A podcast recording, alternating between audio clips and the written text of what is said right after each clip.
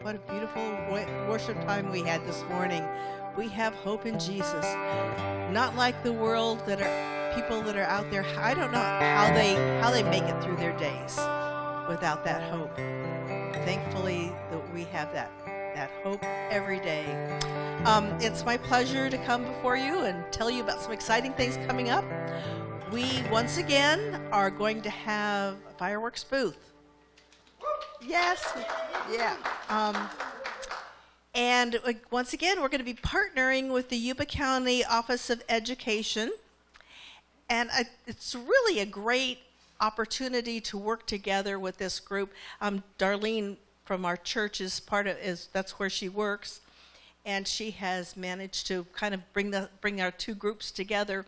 Um, they do some wonderful things for kids and this gives them some extra money just to do some things that otherwise they wouldn't be able to do. And I asked her to post some of those things on our Facebook group page, so you might want to check that out later just to see some of the some of the things that they've been able to do with the funds that we raised through the fireworks booth last year. And this year we'll be raising some money for our church as well. And without the pandemic and without all the restrictions that we had last year, I am excited about what we might be able to do extra with that extra income that we, we will receive from the fireworks booth as well. It's a lot of fun. And yes, yeah, I'm hearing some yeses. So we do have a sign up in the back. And also, you can sign up online. You can message either Darlene or myself, and I'll put emails on there as well. So, you, if you want to send an email to us, letting us know when you'd like to help out. And as far as our regular tithes and offerings, we thank you for continuing to be faithful. If you're here in the building, we've got the basket up front for you to drop your offerings in. For those of you online, you know how to do it. You can just go to our website, and it makes it very, very easy to uh, do your do your tithes and offerings online. Lord, we thank you Father God, for the many blessings that you give us every day, for your faithfulness, Lord. Lord, you provide for us in ways sometimes that we're, we can even be surprised. We don't even know. But we do thank you that you continue to provide for us individually and our families and for our church. We ask that you bless these tithes and offerings as we get, bring them to you and bless the people that are faithful for their faithfulness, Lord, because we can't outgive you. We thank you for all you've done. We ask you to be with us at this time, and we're looking forward to hearing more from you through this message today. In Jesus' name we pray. Amen. Morning, everyone.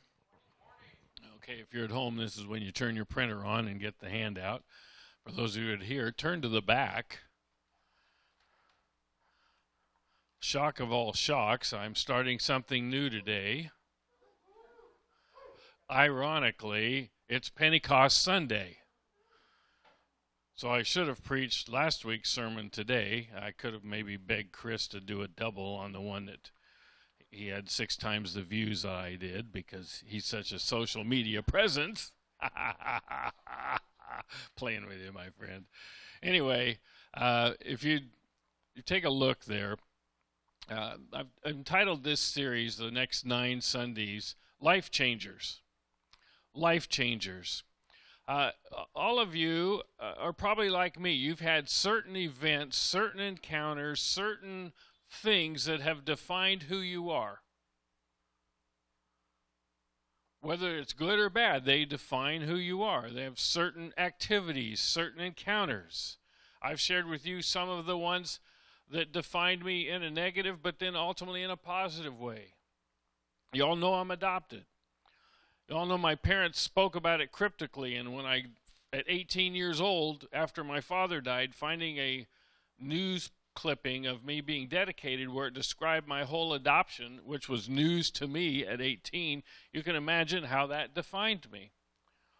But then I can also tell you on the good side of that, when I was 35 and realized that I needed to forgive some people, and so doing, the seeds they'd planted in my life would be removed and I'd be freed from those generational things. That was a significant thing, too. That was a life changer. Are, are you here?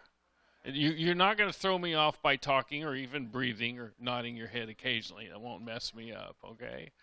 Um, this series is entitled Life Changers because well, I'm 65 years old. I know I don't look a day over 64.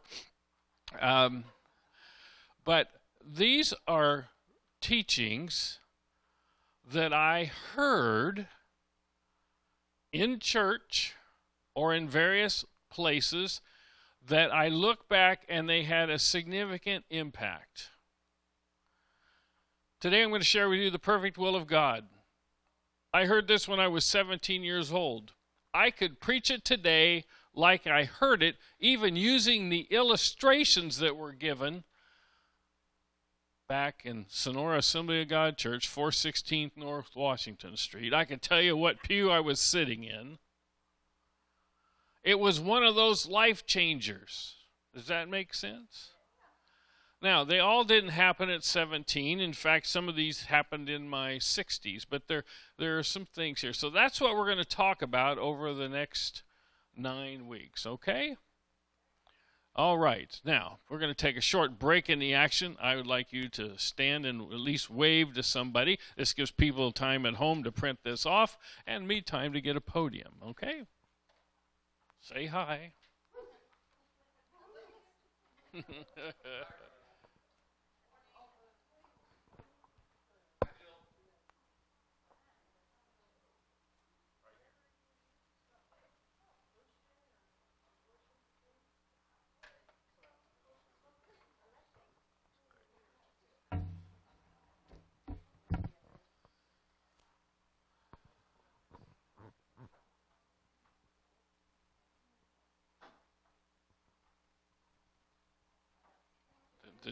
church today has quite a bent.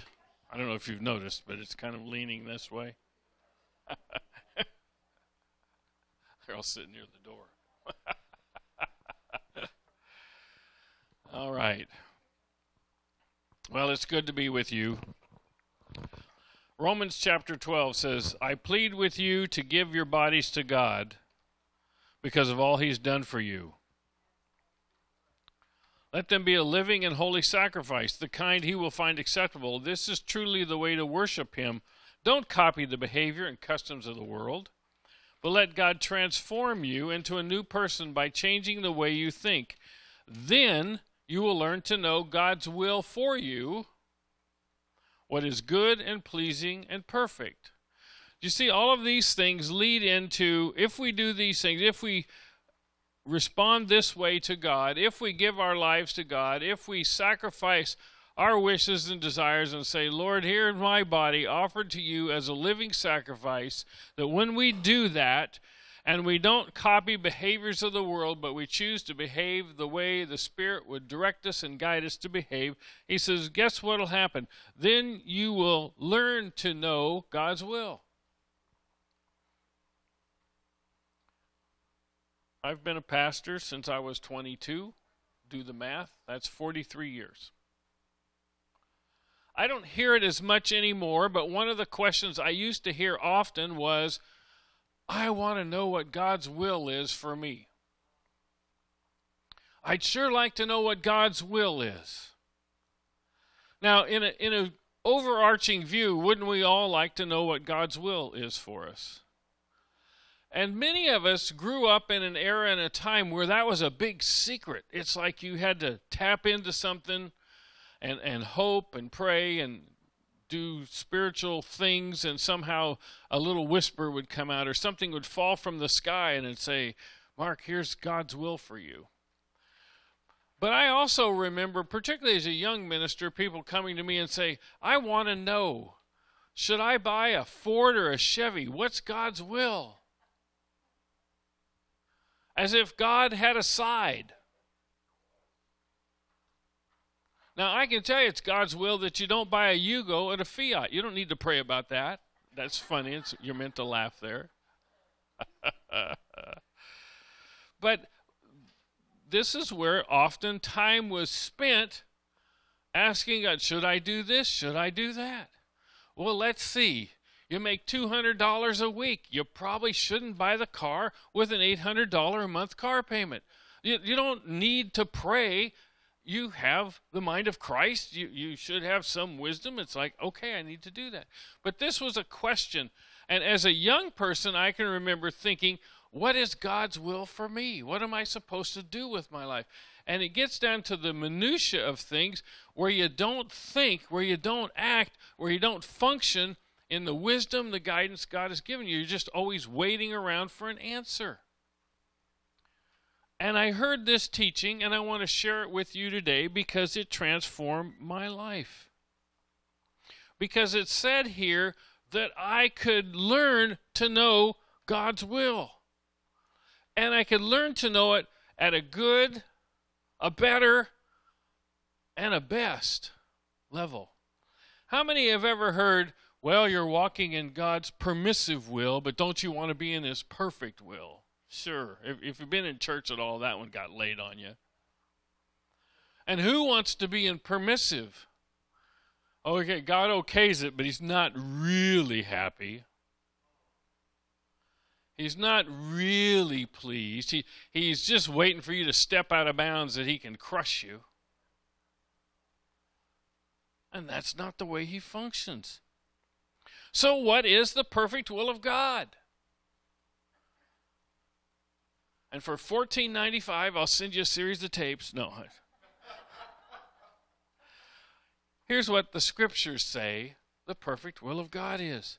Number one, we are to live in a spirit of gratitude. We are to live in a spirit of gratitude. Listen to 1 Thessalonians. Be thankful in all circumstances. Be thankful in all circumstances. Why?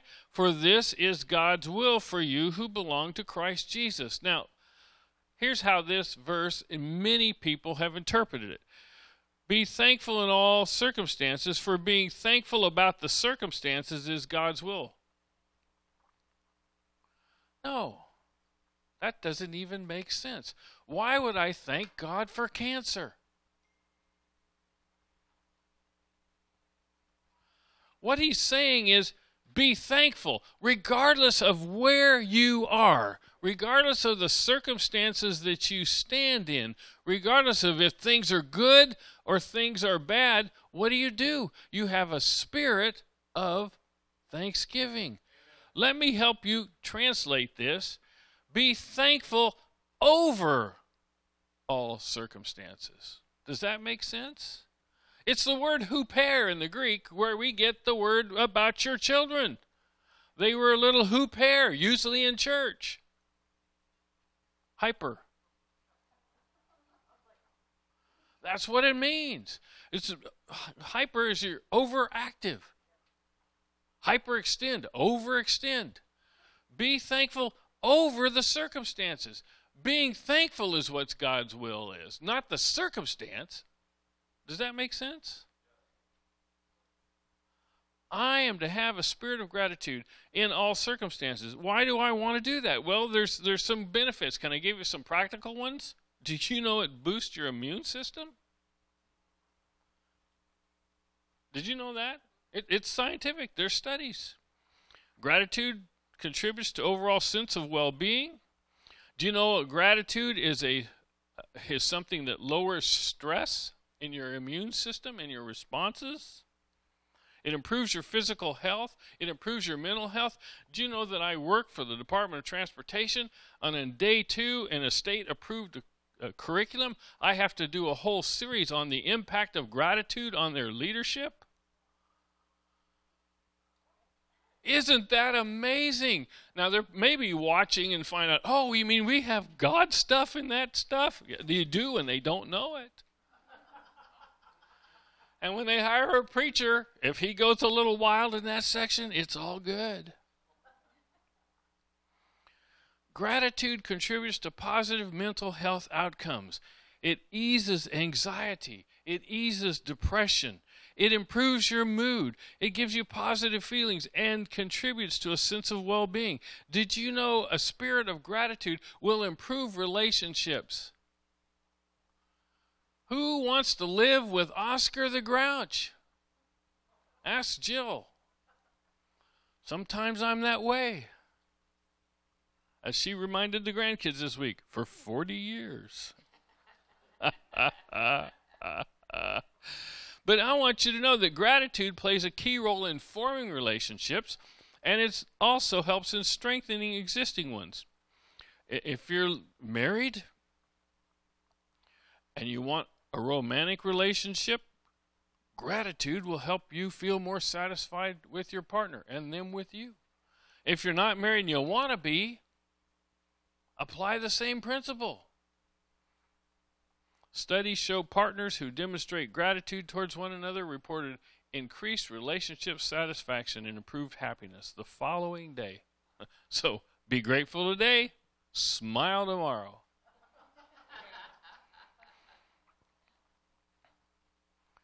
Did you know a spirit of gratitude increases optimism?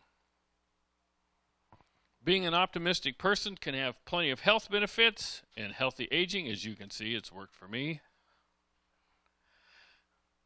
If you're not naturally optimistic, which is me, I got it shocked out of me, seriously, when I was 16. Do you know that gratitude, the practice of gratitude, helps you cultivate your outlook? In other words, it's kind of one of the things that I was taught by one of my earlier mentors. He said, Mark, motion leads to emotion. So I don't feel grateful. I don't care how you feel be grateful and you'll be surprised what it does to your perspective, to your outlook. Studies show here, I'm going to give you some science. It takes just 10 weeks of a regular practice of gratitude to feel more optimistic and positive about present life and the future.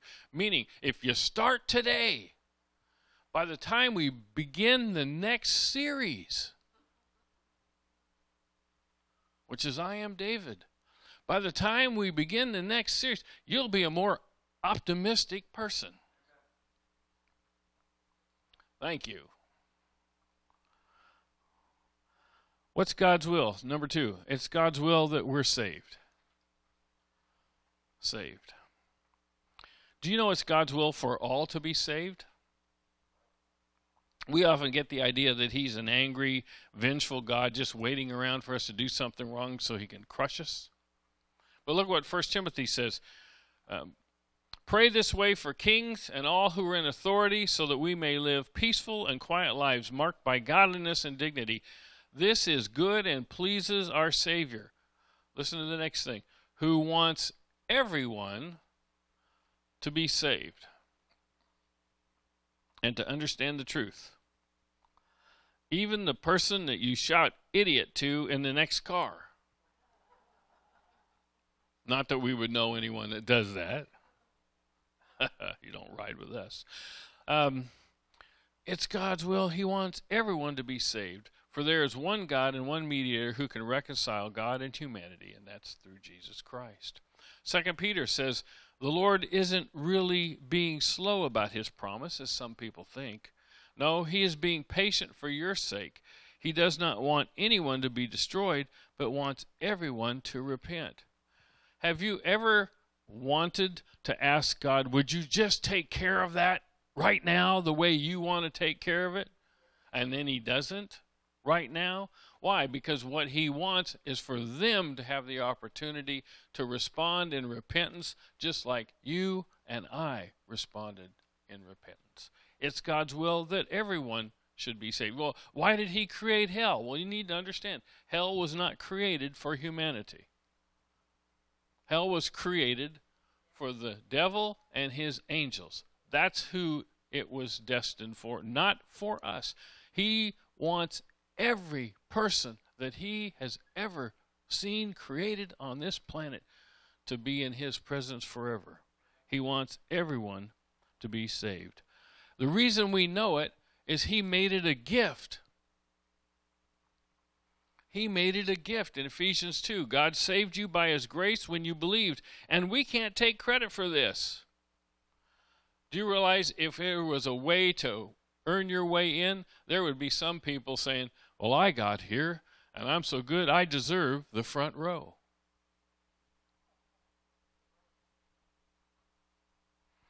Yeah, Jill just made a comment. The right hand of God. You remember there were some disciples that thought they ought to sit on the right and the left hand. And Jesus said, You don't know what you're asking because who comes up on the left side? The adversary. You don't want to sit there. You can't take credit for this. It's a gift from God. Salvation is not a reward for good things we have done. So no one can boast. Which means when we're in the presence of Jesus, every one of us got there the same way. We opened the gift. Number three, it's God's will that you're sanctified. Sanctified. Now, that's a big word, isn't it? Sanctified could mean to make holy. Oh, that's another big word. To be set apart as sacred or consecrate. When something is sanctified, it is something that is, is set apart for particular service or use that our lives, when we're sanctified, are set apart by God for His purpose and use. We go from being average to special.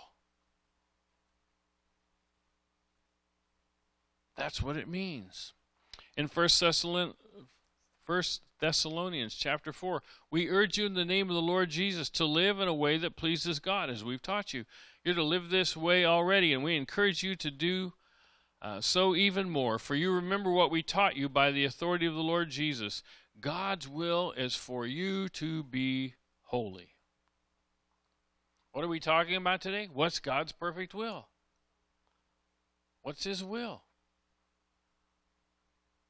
That you be grateful, that you have a spirit of gratitude, that you're saved, that you're sanctified. The word sanctified in the Greek literally means to be set apart as holy. In the temple, there would be certain instruments, certain vessels that would be set apart that would be used for certain sacraments.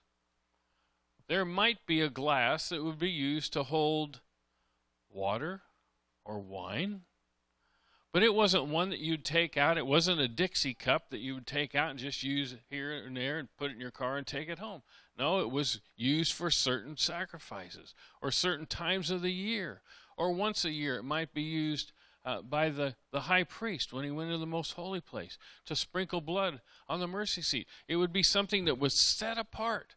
Everyone knew it was special because it had a special purpose. Here's the good news for you and me God has a special purpose for every one of us. And when we walk in His will, we get to enjoy that experience of being special, set apart, holy in His sight. Isn't that fantastic? 1 Corinthians 6 says, You're different now. You've been washed clean, you've been set apart, you've been restored, and set on the right path in the name of the Lord Jesus, the anointed by the Spirit of our living God. That tells us what happens. Here's what's neat you became special not because anything that you did, not because you followed the five steps to, to holiness.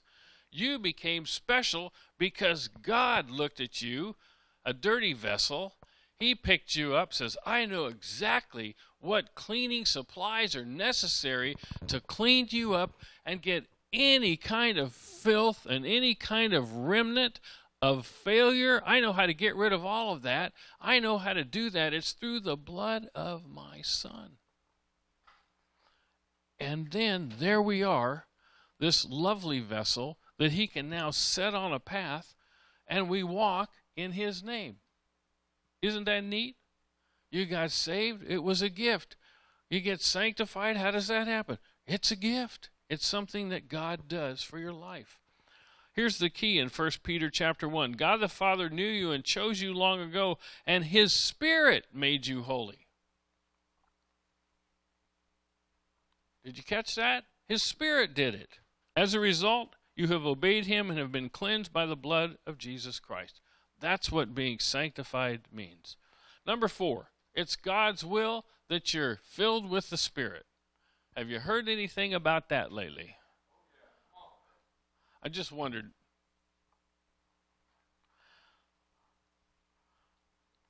In Acts chapter 2, everyone present was filled with the Holy Spirit and began speaking in other languages as the Holy Spirit gave them this ability.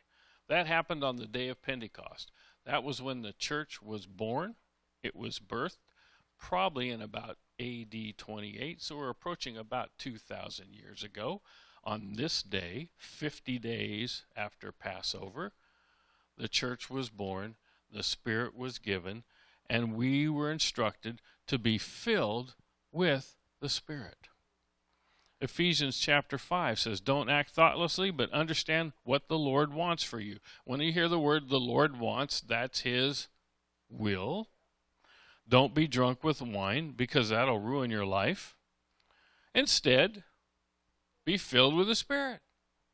What's God's will? That you're filled with the Spirit, singing psalms and hymns and spiritual songs among yourselves and making music to the Lord in your hearts. And give thanks for everything to God in the name of our Lord Jesus Christ. Isn't it interesting that that verse has two of the things that I've talked about today? It talks about being filled with the Spirit and have a spirit of gratitude. Give thanks. Guess what the word for is? It's huper again, over everything. All right? Number five, the point that no one ever likes. It's like this topic and tithing are the ones that always get the great responses. It's God's will that we are submitted. We are submitted. Now, the word submission in the Greek was a military term uh, referring to how you'd be arranged in a military fashion under the command of a leader. So, so uh, anybody here been in the military? Did any of you ever vote on what you were going to do? No, you, you, you can't function that way. If you're in a mission, somebody has to make a decision, and, and everybody's got to move the same way. You say, what if it's the wrong decision?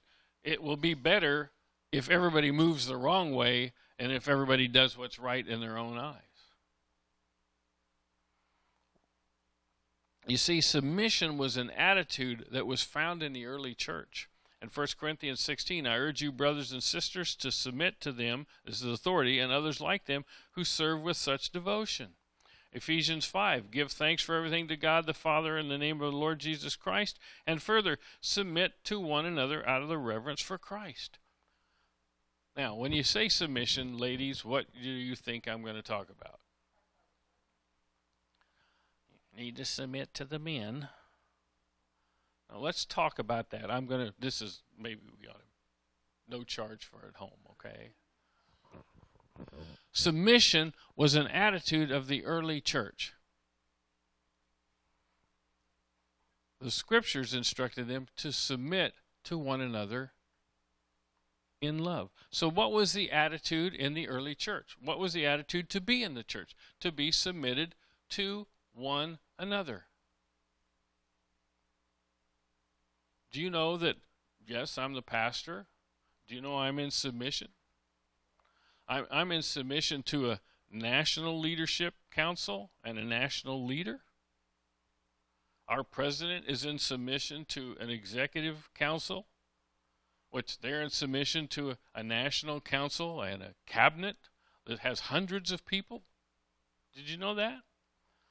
That that I'm in submission to a regional overseer, which I'm sorry I can't remember his name because they just changed him. And then there's someone else that's under him. We're having a lot of fun in our denomination, changing things around. Do you know that I'm in submission to a council in this church? Do you know every one of them has received a calendar? Here's what I'm going to preach over the next, well, till first Sunday of October. Why do I do that? Because I want to function in that way, because there's protection and there's covering. Do you know our founding pastor, Pastor Rob, gets my outlines and gets the schedule? He knows when I'm speaking. He's given it his seal of approval. Why do I do that? Not because I feel a need, not because there's a rule that says I need to do that. I want to be protected by being under submission to other brothers and sisters in Christ. Now, ladies, when it says, Wives, submit to your own husbands, here's what it's saying the body of Christ, there's submission. But, ladies, don't you go submitting to other men now.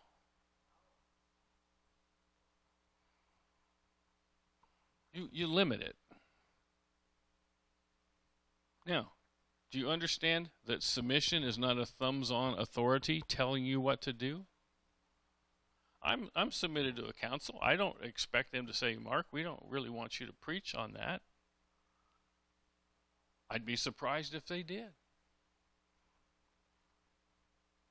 But we have this attitude of submission. I'm their pastor, they're my council. We share those things, we agree, we move on. Does that make sense?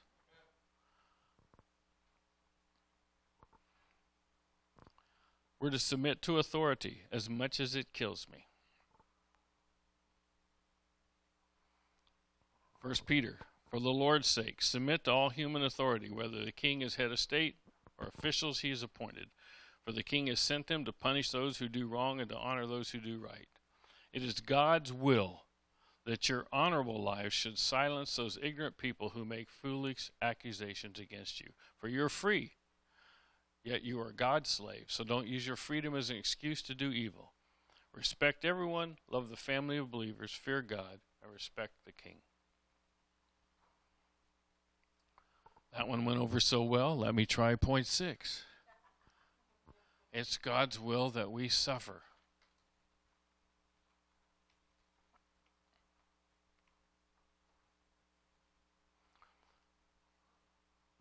All who follow the leading of God's Spirit, Romans 7, 8 17 says, are God's sons. Nor are you meant to relapse into old slavish attitude of fear. You've been adopted into the very family circle of God, and you can say with a full heart, Father, my Father. The Spirit Himself endorses our inner conviction that we really are the children of God. Think what that means. If we are his children, we share his treasures, and all that Christ claims as his will belong to all of us as well. Yet, if we share in his suffering, we will certainly share in his glory. When we talk about suffering, it often is perceived as, man, I've had a headache for three days, I'm suffering. You are suffering, but that's not suffering for the cause of Christ. But you walk outside this room and declare your faith today, and we are moving into a culture where you're going to be ridiculed and persecuted more than ever before. It's absolutely astonishing to me to see the changes that have happened in our country in the last 15 or 20 years. I never thought I'd see the day that every other philosophy, every other religion, every unique behavior would be embraced and accepted and being a believer in Jesus Christ and living your life in service to God and to others would be ridiculed and made fun of. But that's what's happened. That's what's happened. First Peter says, even if you suffer for doing what is right, God will reward you for it. So don't worry or be afraid of their threats. Instead, you must worship Christ as Lord of your life. And if someone asks you about your hope as a believer, always be ready to explain it. Do this in a gentle and respectful way. Keep your conscience clear. Don't get into a Facebook war over differing opinions because, oh, sorry, that's not in there, but it ought to be. Do you understand, by the way, this is at no charge too. Do you understand, by the way, getting into a debate with people that can't understand spiritual things. When you say it, it just doesn't make sense to them and they start going la la la la la la la la. Do you understand? But if I yell louder, they'll get it. No, they'll just la la la la la la more.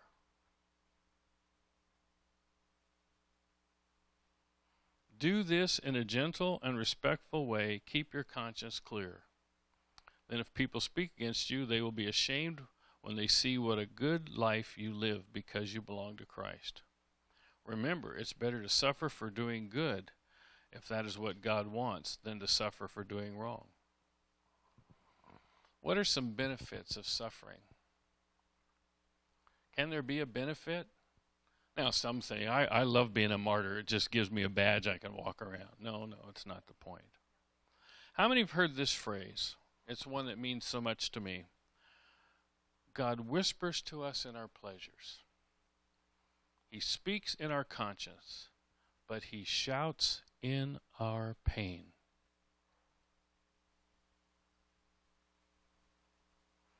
Why? Why is that? Because in our pain, when we're saying, God, why? We become attuned. That, that quote goes on to say, It is his megaphone to rouse a deaf world. We are most keenly aware of God's character in our suffering. It is when our self sufficiency is peeled away that we see how weak we really are. When you reach the end and you can't take it anymore, and you say, God, what is it? Help me.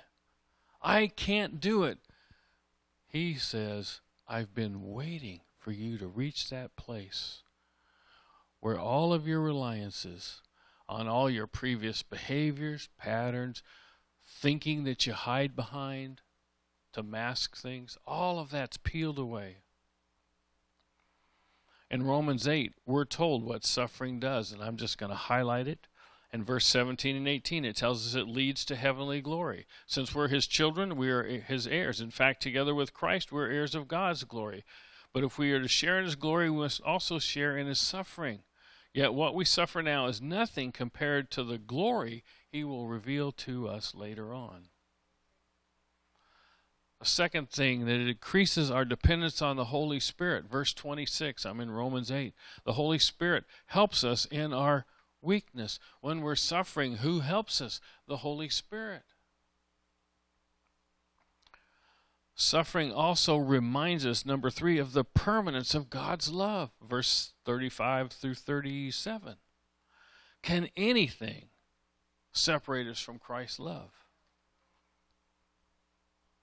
Does it mean He no longer loves us if we have trouble or calamity, or persecuted, or hungry, or destitute, or in danger, or threatened with death?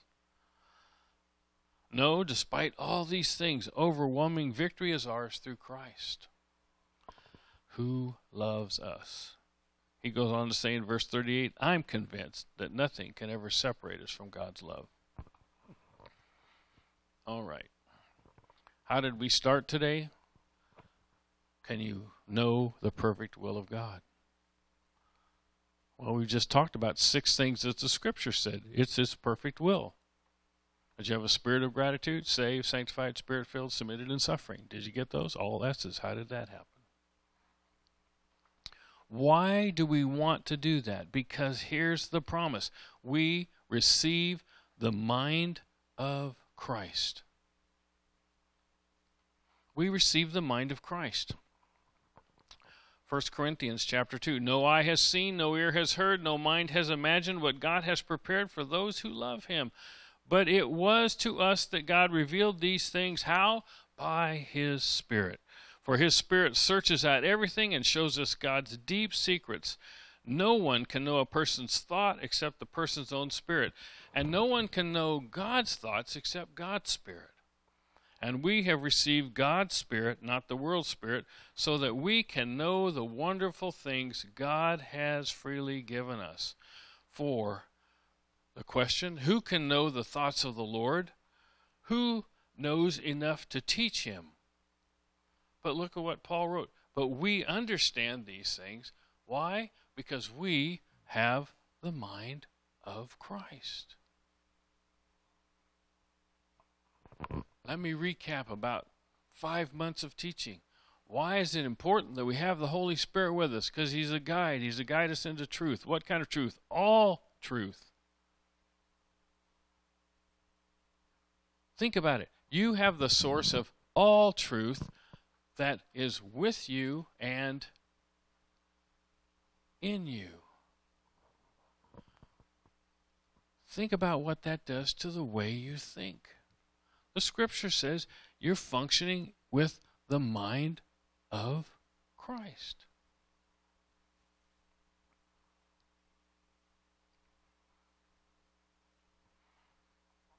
Point B is we have spirit focused thinking. Romans 8, letting the Spirit control your mind leads to life and peace.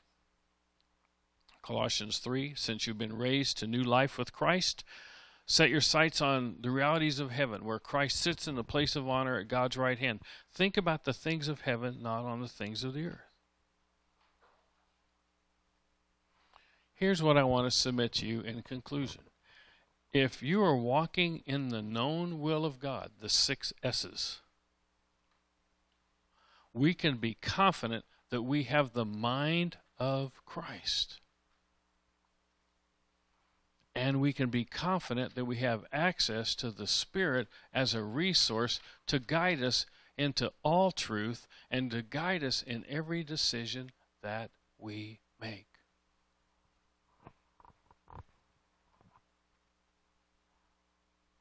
Think about it.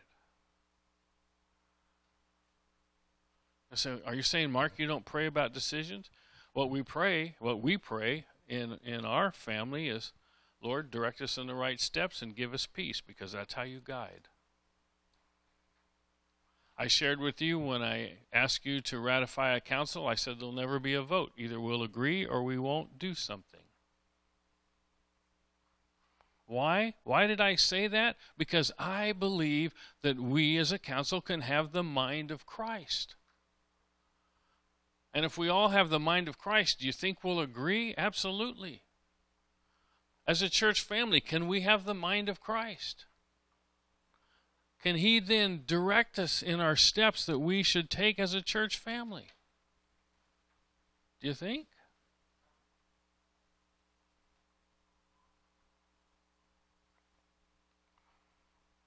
I want you to be encouraged that you can make spirit directed, Christ centered decisions with confidence and no regret. Father, thank you that your will is not a huge secret. And knowing your will is not something that is held for just an elite few, but it's there in your word that we're to have a spirit of gratitude, that you want us to be saved, sanctified, spirit filled, submitted, and suffering. And when we do those things, we're walking in your known will. You have promised us that we have the mind of your Son Jesus in every decision. We have the resource of the Holy Spirit to direct us and we never have to walk in regret again because we know we're standing in the center of your perfect will. Amen. Amen.